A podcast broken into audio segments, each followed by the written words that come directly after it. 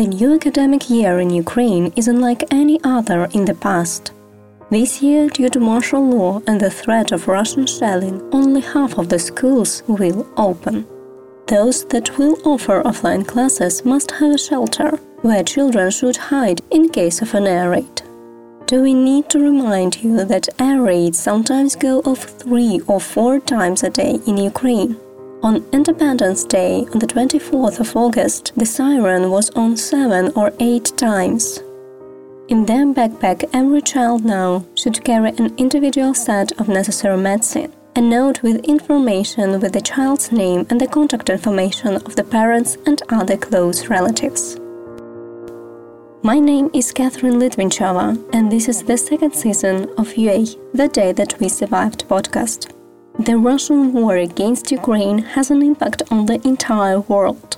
Food blockade, rising prices, and energy blackmail are only part of the damage caused by the Russian Federation, and we cannot be silent about it. You can support our efforts as an independent media and a podcast platform on Patreon via the link in the description. According to the Ukrainian Ministry of Education, as of August, more than six hundred thousand Ukrainian students were outside of Ukraine. The Ukrainian authorities advise children abroad to study at a Ukrainian school remotely, so they do not lose ties with the Ukrainian educational system. Due to the long COVID quarantine, many children already have an experience with online classes. However, this is very tough for the youngest students, who are five or six years old and only starting school. For them, Zoom is very difficult. Catherine is a mother of two from Odessa. The family left for Poland two months ago. Solomia, the eldest daughter, is six, and this year she is starting school for the first time. Ми отримали тут песель із статусом «Укр», що означає, що ми перебуваємо у Польщі. We received a Polish identification number with the status U K R, U K R, which means that we are in Poland due to the war in Ukraine. My daughter is six years old, so she she is a first grader this year. We enrolled in school back in summer at our place of residence, and now we started studying online. I didn't even look for a school in Krakow, because first of all I don't intend to stay here for a long time, and I also know that it is quite difficult to find a place for Ukrainians in a school. In addition, there is a language barrier, but the language issue is a secondary reason for us. So, our studies. Before the first of September, all parents signed a statement choosing the mode of instruction for their children during martial law. We chose online because, first of all, we are abroad, and second, there were reports that our school was mentioned by the Ministry of Defense of Russia as a place of deployment of the Ukrainian military. Therefore, I would not be able to let my child go to school and wait whether there is a missile strike there or not. You can go crazy like that.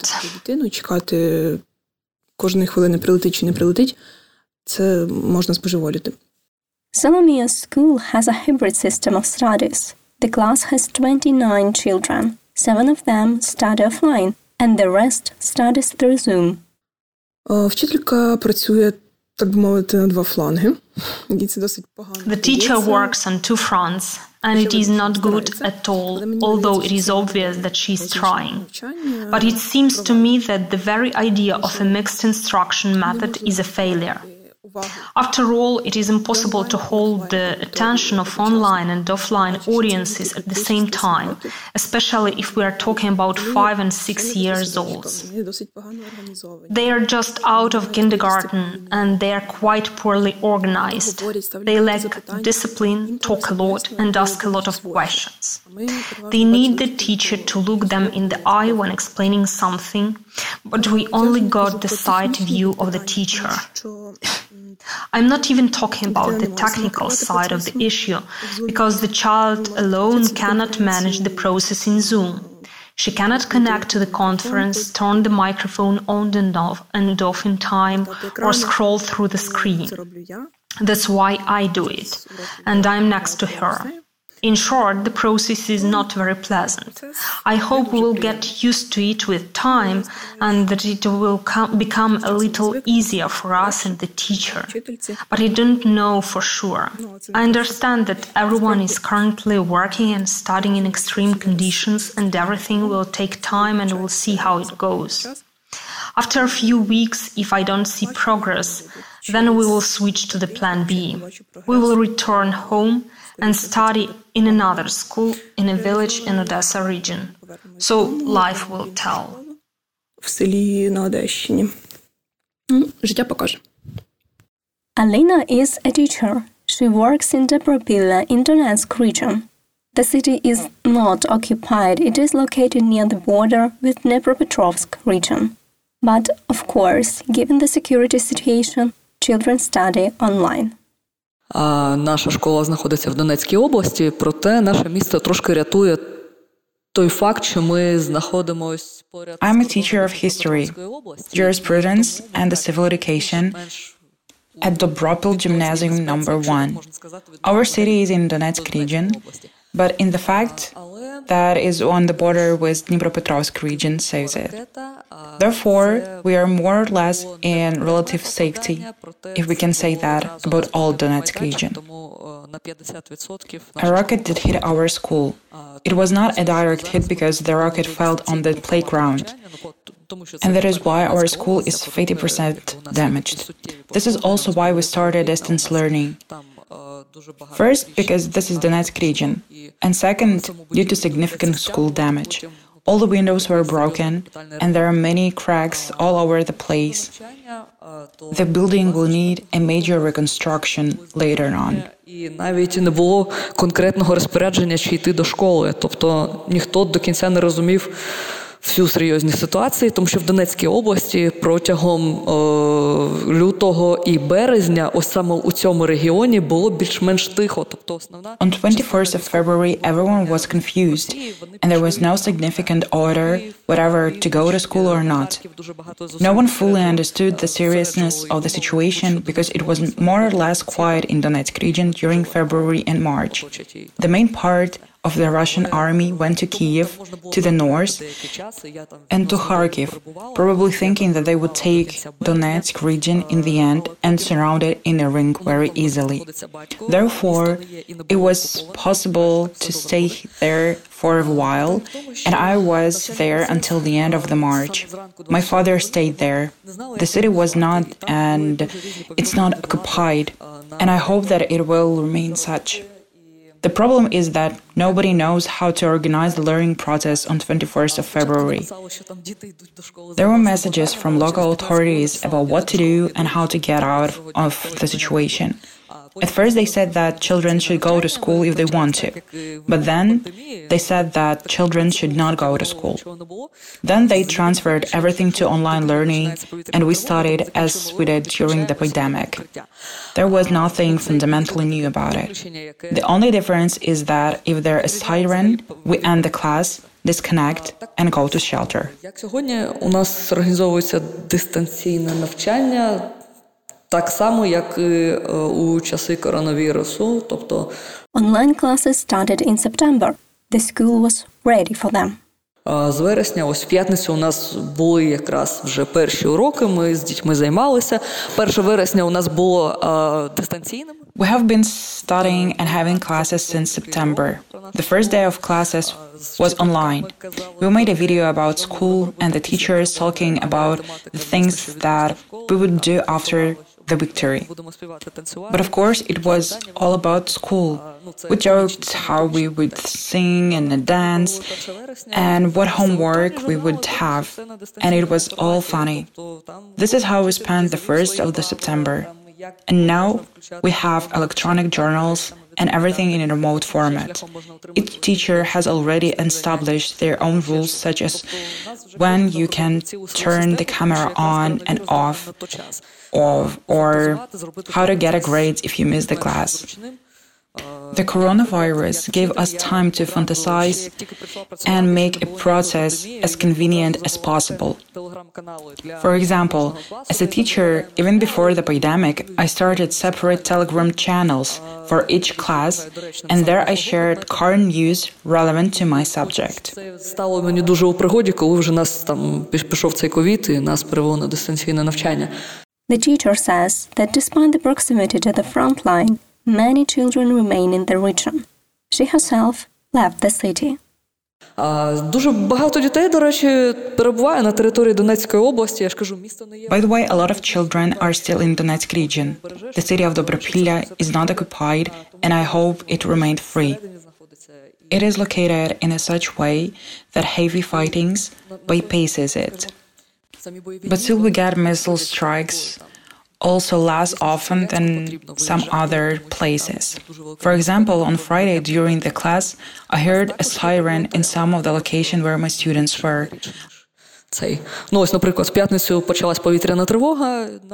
I told them to disconnect and go to the shelter. I would post videos and tasks on what to do later on. I do not prevent anyone from going to the shelter. I'm currently in Lviv, and there is more secure when there fewer air alarms. When there a siren, I go to the shelter and continue the class because I still have the internet. That is how we adapt to the new reality. Of course, very young children, those in middle class like grades five and six, get too relaxed. They become less responsible. They do not understand why they should listen to the teacher if the teacher does not look them in the eye. So it is a bit complicated with them. And in the principle, it's easier with older students. They work well with technologies, and they are fine with presentations and online tasks. I have an honor class, and I check all the homework I receive for plagiarism because I do not want anything that was downloaded from the web. That's not interesting. I'll always want the child to work creatively and independently. Many learning institutions were evacuated from the occupied territories. Since Russia's war against Ukraine has been going on since twenty fourteen, our country has already had a similar experience before. For example, in twenty fourteen, Vasyl Stus Donetsk National University was moved to Vinnytsia in central Ukraine. Also, in twenty fourteen, Luhansk-based Volodymyr Dahl East Ukrainian National University had to be moved to Severodonetsk, which became the regional center after the occupation of other parts in the area. In twenty twenty-two, this university was again forced to move as Severodonetsk was captured by the Russians, and university buildings were shelled. Now the university is in three cities – Kamianets-Podilskyi, Khmelnytsky and Dnipro. After the full-scale invasion, Dnipropetrovsk region welcomed four universities and four technical schools from Donetsk and Luhansk regions. The Ukrainian Catholic University, located in Lviv, has now been able to return to offline learning. Dmitry Shorenkovsky, Vice-Rector for Academic Affairs and Internationalization, spoke about the situation. Hello everybody, glory to Ukraine. My name is Dmitry Shorenkovsky, Vice-Rector for Academics and Internationalization at the Ukrainian Catholic University. So definitely the educational processes in time of war is really hard. I'm talking with a number of our international partners, different communities all over the world, and everybody is shocked that uh, we actually can have education process, that actually we can um, manage to have our society active and to be as resistant as, as possible. But we should take into account that the aim of Russian aggression was not only to destroy Ukrainian state, but actually ruin Ukrainian society, including civil infrastructure, economy, culture, and education. That is why many of educational institutions were shelled and damaged, and many were destroyed. And we don't know when the war ends, but we know that we should resist and should prevent our enemy from success in ruining are the future. That basically means that we should educate and re-educate people to sustain our post-war recovery and modernization of Ukraine. And Ukrainian Catholic University is well known for its strategic thinking. And even before Russian full-scale invasion, uh, we have started uh, a number of uh, plannings and developing strategies how we should behave, behave in different situations. And security of our students, security of the faculty members and overall U Q community was a primary task. We had already consulted about our shelters, and luckily our infrastructure is new, newly built, and we have enough comfortable spaces underground that could be used like shelters. So we invested in building a new extra uh, protection, uh, water supply, food supply, um, and uh, many other parts of the comfortable staying during the shelter alarm, uh, alarms. As a part of the process was uh, was actually the digital and financial infrastructure security of uh, other campuses, so uh, we can sustain our educational process in, in any conditions, uh, even going online when it's needed.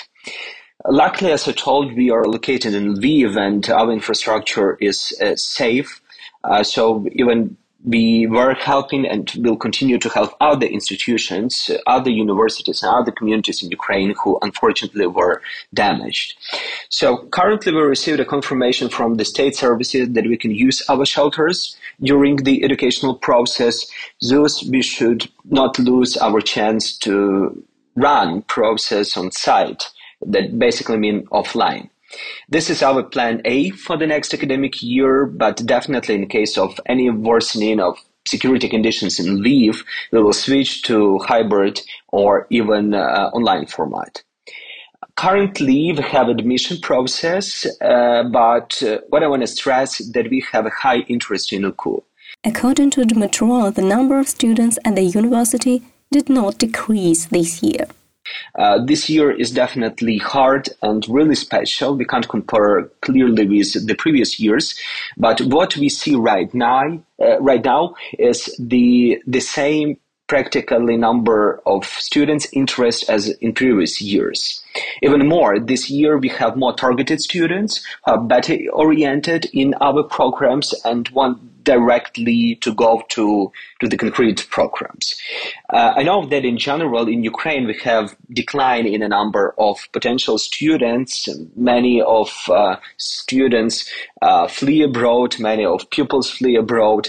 Uh, but uh, I would rather say that uh, U Q was always competing uh, with foreign universities. And it seems that our fresh students turned out to be real patriots, choosing to stay in Ukraine, study in U Q, um, staying in Ukraine, and uh, actually during studies uh, here uh, taking part in social life, uh, continue volunteering, helping others, and brightly here in, in U Q we are using the action learning approach and service learning approach. That basically means that during their classes, they'll have a number of tasks of how they can concretely help within their discipline to the societies and to the communities uh, in Ukraine that are in need. Uh, a part of our students are currently at uh, different uh, uh, types of international mobilities, so we are helping our students to to get as much international experience, uh, to have close ties with our partners abroad, but also to engage them into the process of uh, rebuilding of Ukraine. So uh, to sum it up, I would like to stress that uh, a number of new applicants, they are actually sharing with us their feeling of personal responsibility and their readiness to be a part of the social transformation of Ukraine. And uh, I should say it's it's really motivating. So we are ready to do our best to ensure that Ukraine will have new cohort of well-trained professionals, uh, well-trained patriots and values-driven leaders to make our future better. And uh, I am really gratitude to um, to all students and to their parents of making a good choice, staying in Ukraine and studying at U Q. Thank you. Stay strong, be brave as Ukrainians. Each region, city, and educational establishment adapts to new conditions in its own way. All the parents also have an opportunity to choose how their children should study. Ukrainians are trying to live in every way possible. They are helping the army while continuing with their routine whenever possible. For example, in Bucha, all fifteen schools opened their doors for students and teachers. In twenty twenty-two, eight hundred thirty-three first graders started school in the city. This is the victory of life over death. That was me, Catherine Litvinchova. Thanks for listening. Please share our podcast with your friends and support our project on Patreon. All links you can find in the episode description. Stay safe and listen to Ukrainians.